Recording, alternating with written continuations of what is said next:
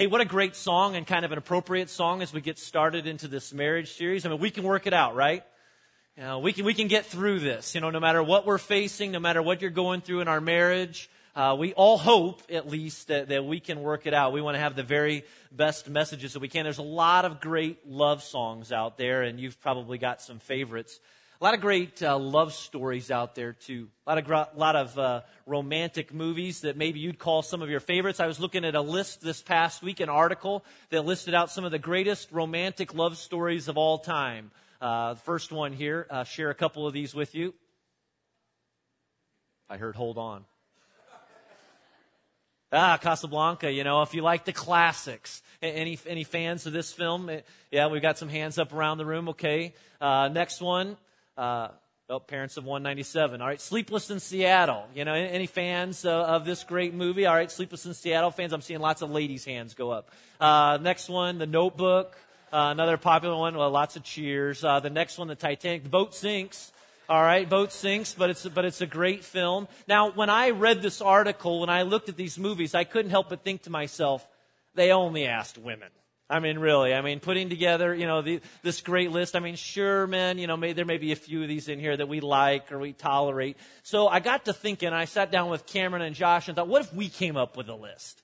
You know, I mean, like the greatest love stories, the greatest romantic movies uh, as told by men. I mean, what would we choose if we had to pick five? So the first one, Braveheart. Yes, lots of roars. William Wallace, sorry, starring Cameron Shinkle. Uh, Star Wars. You know, great love story until we all discover that there's something a little different going on between Leia and Luke that they don't know about. Uh, Rocky. Yeah, any Rocky fans? All right, we've got one and two and three and four, but let's pretend like five and six never happened. Uh, Talladega Nights. Again, great love story. Ballad of Ricky Bobby. And finally, Dumb and Dumber. You know, great film there. You know, two men fall in love with the same woman. Little extra comedy there for you, too. But so there are a lot of great love stories out there, right? Debatable by some. But I want to tell you about another movie, a love story of sorts, but maybe a movie that uh, you wouldn't have thought of. How many of you have ever seen the movie Juno? Anybody seen the movie Juno? Okay, lots of hands. If you haven't seen, I'm going to ruin it for you, or, or at least partially, not completely. But uh, Juno is all about this high school girl who gets pregnant and she's trying to make a decision uh, with what to do with the baby and, and goes to a family planning center uh, considers an abortion uh, but, but chooses adoption and chooses to take this great and this wonderful road of adoption. There's, a great redemptive story a great redemptive message uh, in this movie. And, and, so as she goes along she discovers this couple uh, this particular couple that, that is wanting to adopt a child. And they seem great but as she gets to know them she finds that their marriage is a real mess I mean, it's an absolute disaster. And, and things in her own home aren't good too. There's been a divorce in the past, and so there's drama. Uh, and, and, things in, in her relationship with her boyfriend aren't good. And so, if I were to choose the best word to describe this movie, as redemptive as the message is, I mean, it's dysfunction. It's got dysfunction all over the place. But about two thirds of the way through the movie, uh, Juno has this conversation with her dad. And, in this conversation, she asks a question that is so profound. And, and it's a great question, a, a question that I think that every one of us has asked or will ask, whether you're single, uh, if you're in college, if you're married, or you're formerly married. Uh, Juno says to her dad, she says to her dad, I, I guess I wonder, I guess I sometimes wonder if, if, if, wonder if it's possible for two people to stay together for good you know, like people in love. But then she asked this question, and this is such a profound question uh, that she asked. She says, Is it possible for two people to fall in love and stay in love forever? Is it possible? Is it possible for two people to fall in love forever? I mean, and, kind of for the sake of this series, making love stick, uh, is it possible for love to stick? That's kind of the big question that we're going to ask over these next few weeks. Is it possible for love to stick? Now, now, now what do you think? Now, yes, good. I, I, like hearing some yeses. That is the right answer. Um, but, but some of you, maybe you, you know you haven't been married. You're like, yes, absolutely. I mean, it's everything that I dream of, and and you look forward to meeting him or her, and you look forward to that wedding day, and you look forward to the kids, and and you're looking forward of you know walking down the hall of that senior home one day and holding hands, pushing your walkers at the same time. You know, again, that's that's what you dream of. Now, some of you, you're a little, you know, maybe you, you've got the wedding planned, and so all that you can think about right now though is reception hall and details and DJ, and and so you you don't really know what to think, and And maybe others of you, you've been married, whether it be for one year or five years or 10 years, and you've gone through some ups and downs. I mean, we all go through those seasons where it's great and, and not so great, but, you know, is it possible to, to make love stick? Is it possible for love to last? You're like, yeah, I think so. You know, I'm, I'm pretty sure. I'm, I'm still holding out hope that that's the case. But some of you can only wish uh, that you had any hope uh, that you had this much hope. Because to the question, is it possible for two people to fall in love and stay in love? Is it possible for love to stick? You're like, no way. Or at least not in my life. And maybe for others, but certainly in my situation, uh, not a chance. Is it possible for two people to fall in love and stay in love? The sad reality is that we've been exposed to so much that would tell us that it's not possible. From, from all of the brutal stats on divorce to, you know, divorce witnessed in and around our homes and in our lives, I mean, we don't have a lot of hope. You know, we don't have a lot of evidence uh, that it's possible. Well, over the next few weeks, uh, we're going to take some time to, to look to Scripture, uh, to hear from God. Uh, in this marriage uh, of, uh, or in this uh, series about love and about marriage, about making love stick. And, and I know that whenever we talk about a subject like this, some are in and some are out. And, and if, if you're, if you're a woman, you're probably like, yes, I can't wait. Let's talk about our feelings and let's talk about how we can, you know, make this even better. And if you're a guy, you're like, oh, Paul, how could you do this to us? You know, why would you bring this, you know, upon us? And so you're looking for every reason to go visit your mother-in-law for the next few weekends in a row. Come on, honey, let's, you know, let's go again. But, but we really have got to talk about this. And, and, and ladies, I, I, think it's important for you to understand where a man comes from in this and, and, and how maybe we're wired a little differently. And not saying that it's right, but, uh, you know, I think for so many men, it's just like, well, if it works, you know, why mess with it? You know, I mean, if, if it's going, I mean, why, why take the time to deal with it? Why ask questions of it? Let, us not mess this thing up, you know, any more than we need to. And I, I think the best comparison of this, or the, the best way to explain it, is it kind of has a lot to do with the way that women view cars all right? Uh, the way that you view cars, you know, because for men, it's all about the intricate details and the engine and the way that it looks and all of the options. And for most women, at least, would you say that it's fair to say if it's got gas, if it's got an engine and there's a radio in it and such, I'm okay with it. You know, that, that's about all that I need. But, but has it ever been like this for you before? Maybe you've been driving down the road and you're driving along and it's you and your husband and all of a sudden he's like, shh, and he reaches over and he starts to turn down the radio. He's like, did you hear that? You know, there's a ticking in the engine. Did you hear that? And you're like, what? I have no idea what you're talking about. Yeah, there's something in the engine. And I'll do that. I don't have, know anything about cars. I'll put the hood up. I don't even know what I'm looking for. But, uh, you know, it's like we, we look for these things. You would never know it. Again, as long as it moves, that's all that matters. And again, I think that's kind of how the whole thing with marriage works too. That, that men are like, you know, why, why ask questions of it if we don't need to? If it's working, let's just let it continue to work and move along. But, but again, for the sake of marriages, we're going to talk about them. Uh, we, we, need this to be a safe place where we can talk honestly and openly about marriage. And, and whether you hope to be married or are recently married or have been married for 25 years, you know, uh, what we're going to talk about, what we're going to share over these next few weeks, I, I think is so simple, but yet so profound and uh, can make all of the difference. And so, men, uh, I tell my little boys all the time, man up. And uh, women, cut your husband some slack along the way, too. Now, if you're single, um, you're kind of off the hook. Uh, and, and, that doesn't mean check out or anything, but it just means that you don't have as much homework as some other people over these next few weeks. But here's what you get to do. You get to look around the room and watch people squirm. And you get to see a lot of men and women getting really uncomfortable. And I promise you, men will be pinching their babies, trying to get them to cry so they have a reason to get up and walk out of the room. But, uh, but if you're single, don't check out with us on this. Uh, because I believe that there are some principles here that you can apply to your life right now or maybe for things that God has in store for you uh, in the future. So, making love stick. Uh, I want to start by talking about falling in love for just a moment because really, that's all that it takes. Uh, it just takes a moment. And, and if you've got a pulse, uh, if you're breathing, uh, it, it, only takes a moment really to fall in love because uh, you, you, know you just see someone walk by, or maybe you see someone at the mall, or it's somebody on your campus, or a college class uh, that you're sharing with someone else, and you're like, "That's it, she's it."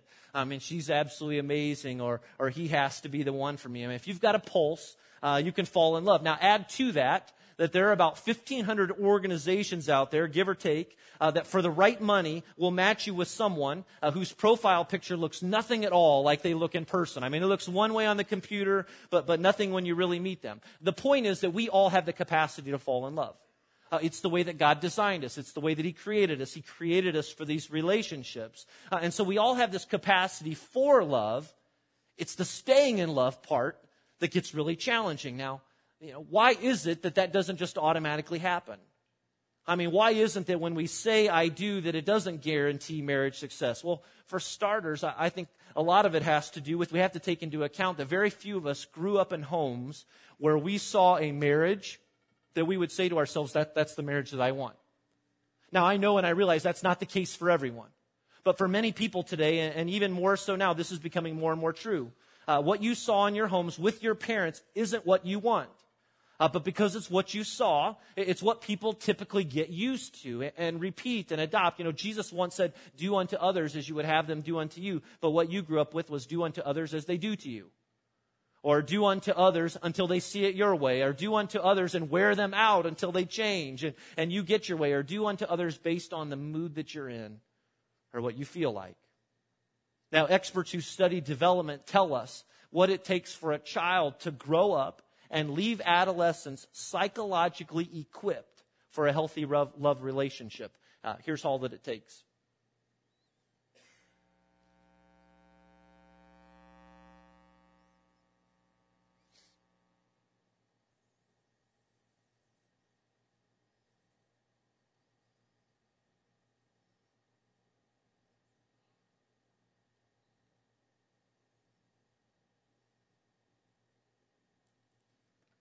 That's it, right? That's all it takes. Easy enough. We all saw that, right? We all saw that in our homes. We all saw that in marriages around us as we were as we were growing up. You know, we all, all witnessed these regular doses of respect and encouragement and comfort and security and support and attention and acceptance and approval and appreciation and affection. Sounds like every family, every marriage, right? No. You know, most people don't witness these things. You know, you, you didn't see these growing up in your home. And, and so you go out and, and you meet someone and you're not in a place to think, are you going to give me respect? Are you going to give me encouragement? Are you going to give me appreciation and all these things? No, instead it's, are you hot? Or um, do you have a great job? Are we going to make a lot of money? Is the sex going to be great? You know, and what usually happens is that two people fall in love, and then over time, you know, reality sets in, and then we realize that that's not really what we're looking for. What we're really longing for is respect and encouragement and affection and appreciation and attention and security and support, but it's not happening. And so marriage becomes this wrestling match of you give me security, you give me affection. Here's what I need. I need this intimacy. And we pull back and forth. And then it's all about, you know, I, I, I got to have it my way. I came into this marriage with a deficit on my life, and here is what is owed to me. Here's what I need. Here's what I'm demanding. And, and all of a sudden, the person that you fell in love with, they're not as good looking as they used to be. You know, attraction isn't enough to do it, and the, and the feelings fade. And then our culture teaches that, that if you're not happy, if you're with the wrong person, then you're with the wrong person. And so then you make changes, you make adjustments. And it used to be I do, you do, we do, and now it's, well, I'm going to make a change here. I'm going to go find the right person for me. Let's do this. Um, if you're married and you're here today, um, you know, a- a- answer this question about your marriage. Just, just real simple. I mean, the state of your marriage right now, as you see it, is it good, is it bad, or is it ugly? You know, is it good, is it bad, or is it ugly? I mean, how do you feel about your spouse? What, what, what, are you giving to your marriage? What, what faults are you seeing in your own life, and you're making the appropriate adjustments along the way? Um, would you choose him again? Would, would you marry her all over again if you had the choice? Is it good, or bad, or ugly? You know, as we begin today, I am praying that your heart, that my heart would be open to whatever it is that God wants to do through you, whether it be in this room or when you leave here or throughout the week. That you would be willing to humble yourself regardless of where you are in your marriage right now and say, God, I'm going, I'm going to listen to you. I'm going to invite you to do your great work in my life. And that may mean some serious adjustments. That may mean some serious adjustments with attitude. That may mean taking some steps, some bold steps, like seeing a counselor or, or, or taking a step back and having some real honest conversations with your spouse.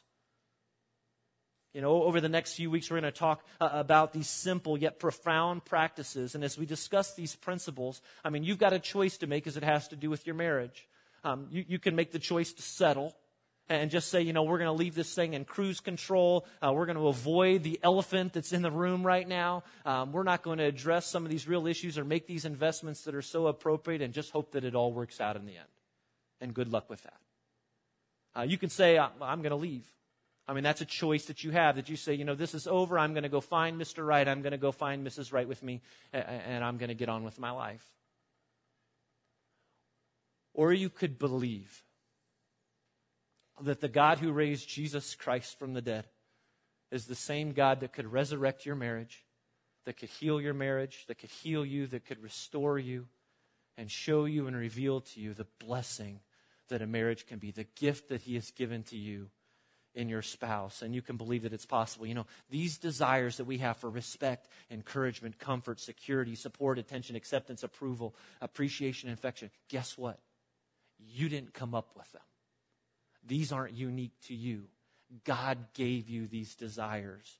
And it's His intention, it's His desire that they would be a part of every marriage. And so, if you've longed for these in your life, if you long for these in your marriage, I can tell you this you've got the big guy on your side.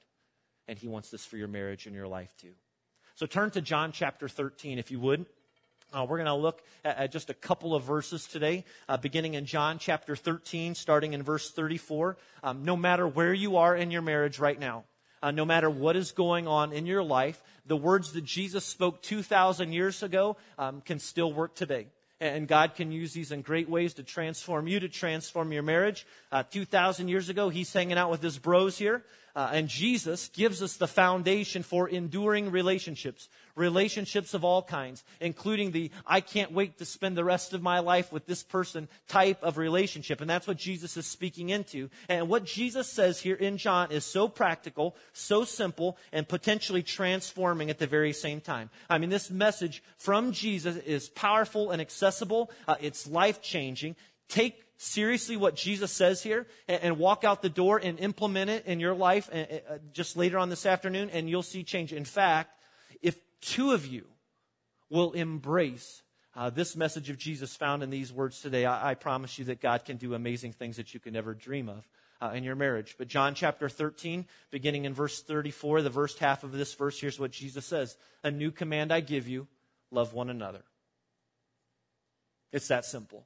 It's that profound. You know, the word new here is a Greek word that means extraordinary, remarkable, uh, something not previously understood. And here it is. Here's the big idea. Here's the change that every marriage, every person needs to say, the concept that Jesus is getting at. And, and, and sure, he's saying this to husbands and wives too. Love one another if you're taking notes. Love one another. It, that's it. it. It's that simple. Let's pray and we'll be dismissed. So, no, I'm just kidding. All right. And I, some, uh, some of you are thinking, like, really? Seriously? Like, we pay you for this? Like, this is what we're getting out of this today. But no, stick with me. All right, Jesus says, love one another, but when he speaks these words, he's actually saying something so radical that we can't understand unless we get into the context here of what Jesus is talking about. Jesus takes this word love. He takes this word that has previously only been used as a noun and he turns it into a verb. He, he is saying to us, he takes a word that is formerly a noun and he turns it into a verb. And it's so important to us because we get so stuck into believing that love is a feeling. It's something that I experience. It's something miraculous that I wait to happen in my life. It's something you fall into like you would a pool or something. But Jesus says, I want you to make love a verb. And Jesus' words are revolutionary here because they change love from only being a noun into a verb. It's a choice. I mean, it changes something to an action to a verb, it's something that we do. And I promise you that amazing things can happen in your life and in your marriage if you'll make a commitment to love, to make a choice to love as an action. Watch this story.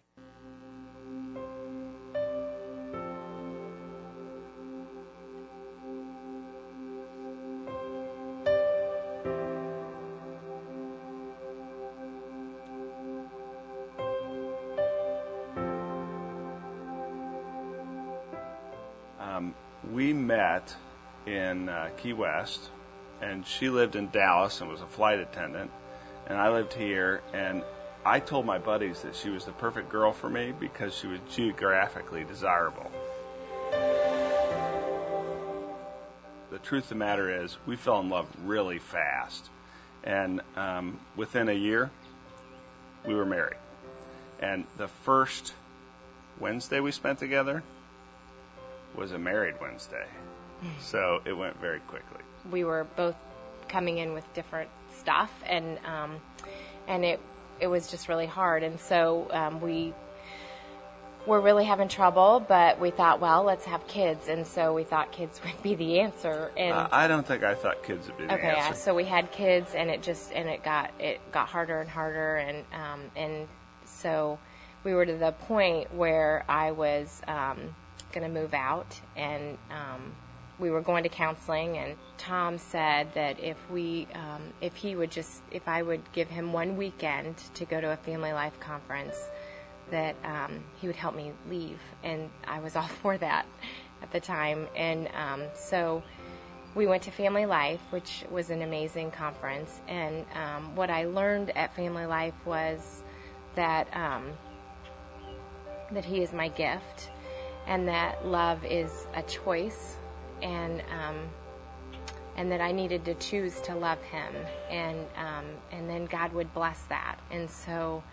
Um, so I, after family life and after realizing that I need Jesus in my heart too, and I need to make this work for our kids and for us and for God, because I had made a commitment that um, I needed to choose to love Him, and it wasn't easy. But through those difficulties, um, we would have to take a pause, and we would have to remember, and we would have to um, choose. to love each other.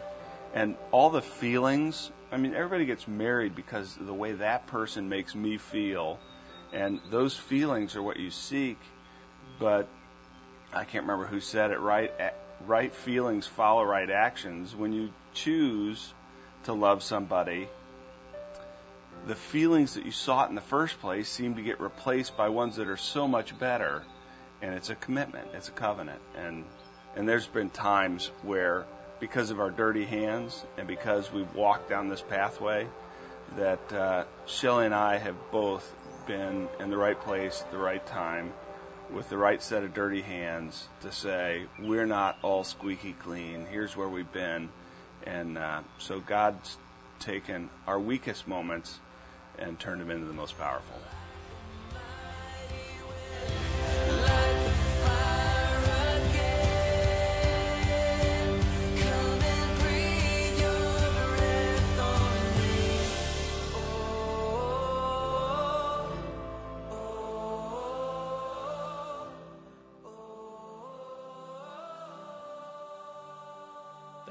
Tom for letting us share your story. You know, but it's so true, isn't it? I mean, oftentimes when we when we fall in love, it's this overwhelming feeling. Uh, it's this overwhelming feeling that that kind of drives the relationship of this big 747 engine. You know, when it, when it's getting started, but it, but it doesn't last. Sooner or later, if love is going to last, some other kind of love has to drive the engine. You know, when love as a verb is driving things, when when love becomes a choice, uh, when love becomes an action, when love becomes a verb, it, it can lead to the kind of love that we all hope to have. I'm blessed to be married to my best wife, or not my best wife. Wow. You are. You're the best wife I've ever had. And the only wife I have, which I know would really change things for this church, but, uh, uh, yes.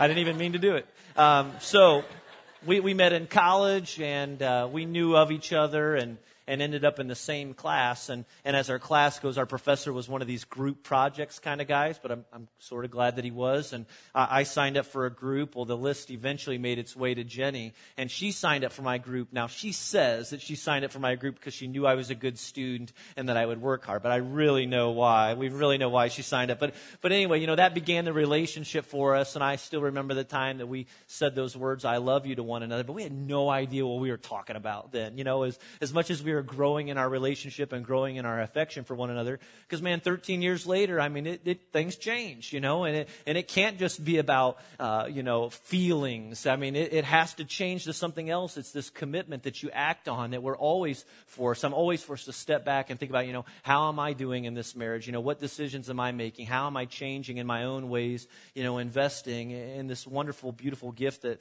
that God has given to us. Jesus says, if love is going to last, it has to be more than a feeling. Uh, it has to be followed. Uh, it has to be a choice. It has to be actions. You know, loving, loving actions fly the relational 747 according to Jesus, and over time, feeling will follow. Um, I, I, heard someone say it like this: It's better for you to act your way into a new way of feeling than to feel your way into a new way of acting. You know, some of you are stuck right now. You're stuck in this cycle uh, of feelings determine my actions. But, but for love to last, to make love stick, we have to turn that around so that our actions begin determining our feelings. And not just any actions either. But, but do you know what actions best say, I love you to your spouse? Uh, do you know what those are? I mean, it, maybe for your spouse, it's quality time uh, that your spouse needs that time where you're with one another, uh, away from distraction, you know, investing in each other, just having that time, enjoying one another, much like you did when you were dating. Um, for some, it's uh, gifts of appreciation. It's these tokens uh, of appreciation. You know, maybe it's flowers, and, and maybe it's a note that's left in a lunchbox or a note that's left on a steering wheel or something. You know, for some people, that's the way that they feel best loved. For others, it's physical touch. You know, that's the way that you best feel loved. Uh, for others, it's words of affirmation. You know, and, and having someone pour into your life and, and speak into your life in great and amazing ways. Uh, for, for some people, uh, it goes beyond that to acts of service, where you get the kids ready one day, even though she typically does that. Or you race home from work and get the yard mowed, you know, so that he doesn't have to do it. But it's just a way of saying, I love you, I recognize what you do, and I want to serve you in this way. And, and you can read all about these different kinds of ways of, of, loving one another. A great book that I would recommend to anyone is The Five Love Languages uh, by Gary Chapman. How many of you have read this book or have it on your shelf and it hasn't been opened yet? Um, this is a great book, a great recommend for everyone to really think about, you know, what is the best way that my wife, my spouse, my husband feels loved and appreciated? You know, guys, you might think that you're the greatest hunk of love, you know, this world uh, has ever known, but that may not be what your wife is looking for. Maybe used to be, or maybe she lied to you and told you that it was, but, uh, you know, maybe she's really looking for that quality time from you. Maybe she's looking for those words of affirmation or, or, or the, those acts of service. Uh, I can tell you that if you do a better job at recognizing the love that she's looking for, you'll make more love in your life if, if you're willing to do that with an open heart and see that. Ladies, um, you know, you might need to recognize that your husband isn't just some big hormone, you know, that it's, it's the way that God wired him. It's the God, the way that God created him. And he's given you a, a wonderful gift uh, in your marriage that uh, uh, God can bless us in great ways. You know, Jesus says, a new command I give you, love one another. Uh, love is not a feeling. Uh, it's an action. It's a choice. It's a decision that we make. Love is a verb. Now, Jesus is not done here. It's not like he just drops the answer on us and then leaves us to figure out, uh, fend for ourselves as we go. But he says this in number two in your notes to love one another. But the second half of that verse is, as I have loved you, so you must love one another. As I have loved you, so you must love one another. And this is big because Jesus is saying, you know, you might have some great examples of love around you. And, maybe for you, that is your parents. And they modeled and demonstrated love and grace uh, in wonderful ways. Uh, maybe it's some friends of your family that you see and you look at their relationships and say, you know what, that, that's what I want to be like. That's the type of marriage that I want to have. But what Jesus is saying is don't take your cues simply from others, but look to me.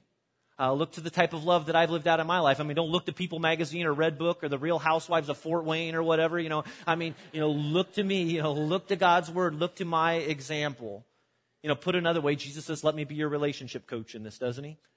Uh, because we can find a coach for all sorts of things today. You can get a coach for weight loss. You can get a coach for exercise. If you need help with your SAT, uh, you can get a coach for that. But our greatest coach when it comes to this love as a verb thing is Jesus. And you don't have to even be a Christian to recognize how Jesus has a handle on this love thing. I mean, maybe you don't go to church regularly and, and you can at least agree that, you know what, Jesus, he, he's kind of got this love thing figured out. He's a great example, a great model for us in this. And, and Jesus modeled this love thing over and over again. And one great example in Scripture is found in the verses preceding uh, the verses that we just looked at earlier on in the book of John. Right before Jesus said the words, love one another, he demonstrated it. And he demonstrated this for his closest friends as they were sharing a meal together. Jesus got up from the meal. Uh, he poured a water into a basin and he went around the room and he washed the feet of his disciples. Look at the words here in John 13, verses 4 and 5. It says, So he got up from the meal, took off his outer clothing, and wrapped a towel around his waist. And after that, he poured water into a basin and he began to wash his disciples' feet, drying them with a towel that was wrapped around him. Now, this is important for a whole bunch of things, but I want to show you a, a main reason. And, and this I, may be a little awkward or whatever, but typically when they would eat a meal like this, or at least for these disciples in this situation, the table was very low to the ground. Uh, there wasn't a chair designed for this type of meal, and, and, so they would lay next to the table. And so you've maybe seen a painting before or a picture, but it would have been common, you know, for a disciple to kind of take a pose like this, you know, the kind of the J.C. Penney catalog kind of pose, you know, and, and, and sit next to this table and eat. But here's what happens if you've got a group of men that are gathered around you, you've got somebody else's feet in your face. I mean, you've got somebody else's dogs right there barking in your face, and and this isn't a real pleasant or appetizing picture at dinner time because this is an agricultural society and people wore sandals or they walked around barefoot. So who knows what they've got on their feet, this person next to you. So it was appropriate and customary for a meal like this that if you walked into a room to wash your feet. But you didn't do it yourself because that was seen as low, dirty work. It, it was designed for the lowest of low servants. But there's no one to do that on this particular occasion. And so who does Jesus, who does it? Who, Jesus that he's willing to take on the nature of a servant, that he's willing to go to the lowest of low and get down on his knee and wash each of the feet of his disciples. Now, did he love washing dirty, nasty feet? I don't think so, you know. But was he willing to do it? You bet. Was he willing to demonstrate love in this way? Absolutely. He made a choice to act. Uh, he made a choice to, to, to put love to action by putting these men first. And that's what love does. It's a choice. It's a decision that we mean to act, or make, uh, to act. I, I, talked about Gary Chapman in his book, uh, The Five Love Languages, uh, just a moment ago. Uh, Chapman tells a great story.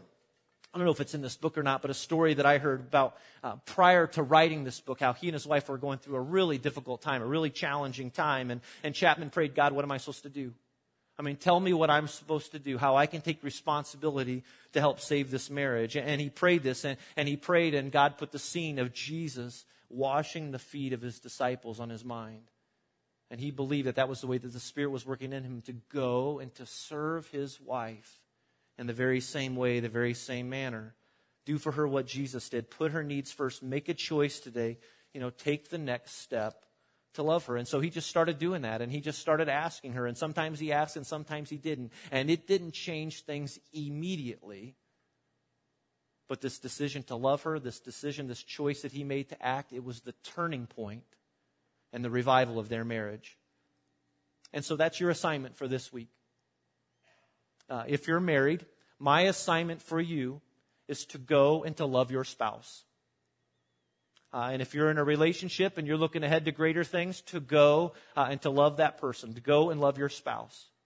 Uh, to demonstrate this, to, to not rely on love as a feeling, but to make love an action, to make love a verb, and to find ways to love your spouse. And pray that God would give you the ability to do this. Men, uh, your assignment this week is to love your wife. Uh, go love your wife.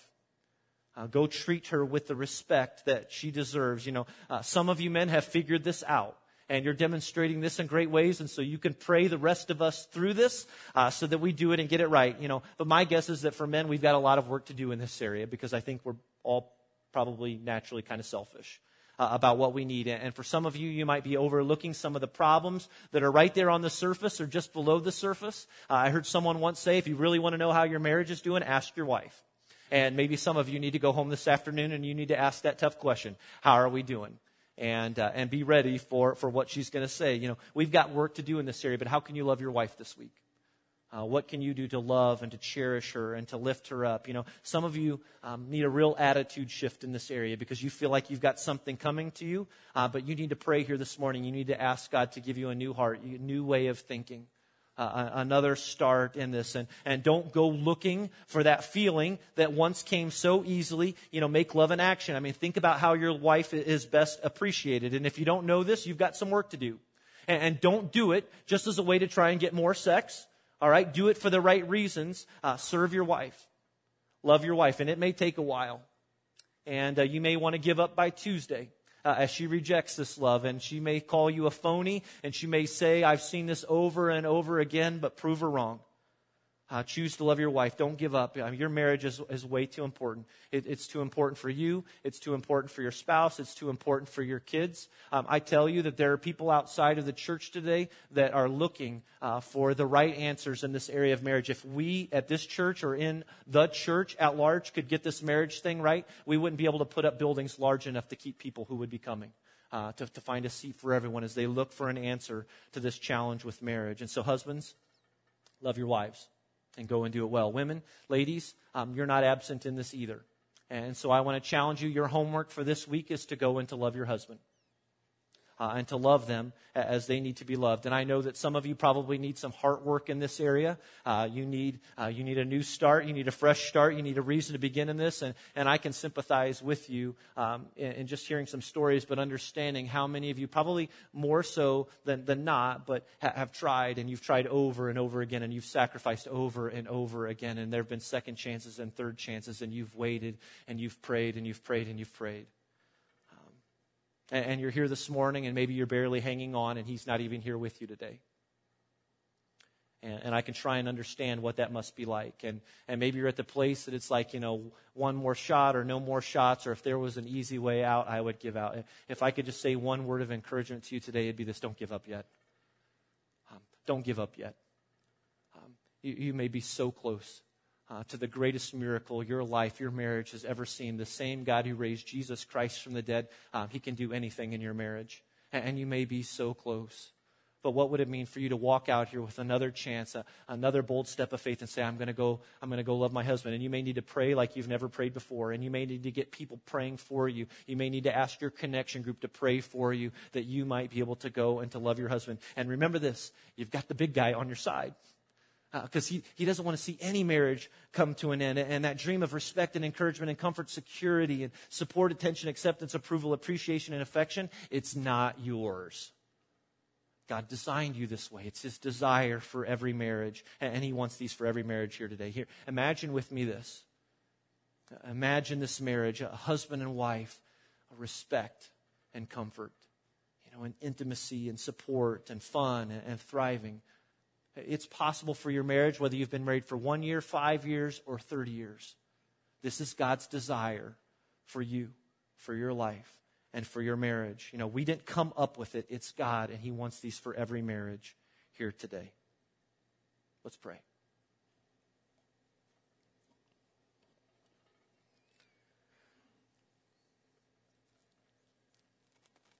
God in heaven, um, I pray that you would give us the confidence and the faith to believe that all things are possible through you. God, we thank you for the gift of marriage.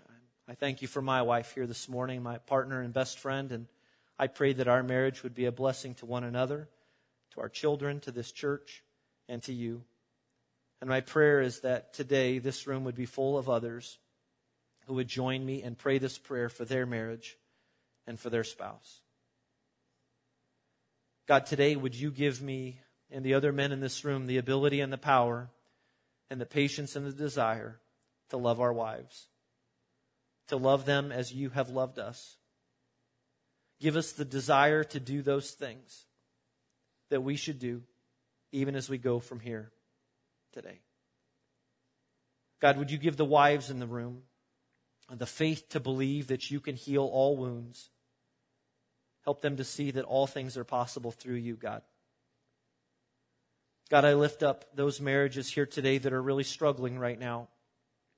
And for those that might be barely holding on, um, I pray that they might be willing uh, to hold on just a little longer. God, would you heal these marriages? Would you bring glory to yourself as you do a great work? I pray for those who are here today who are wounded and maybe have experienced a divorce, whether it's recent or a long time ago. I pray, God, that they might find strength and healing and hope through you, uh, and that you would work in their lives in powerful ways. I pray for those who are alone today, but who desire to be with someone, and may they trust you with this desire in their life right now, and maybe leave encouraged by your presence with them. God, be with all of us as we seek to understand what it means to live like Jesus, to love as you do in every aspect of our lives. and we teach us to love one another now. In Jesus' name we pray. Amen.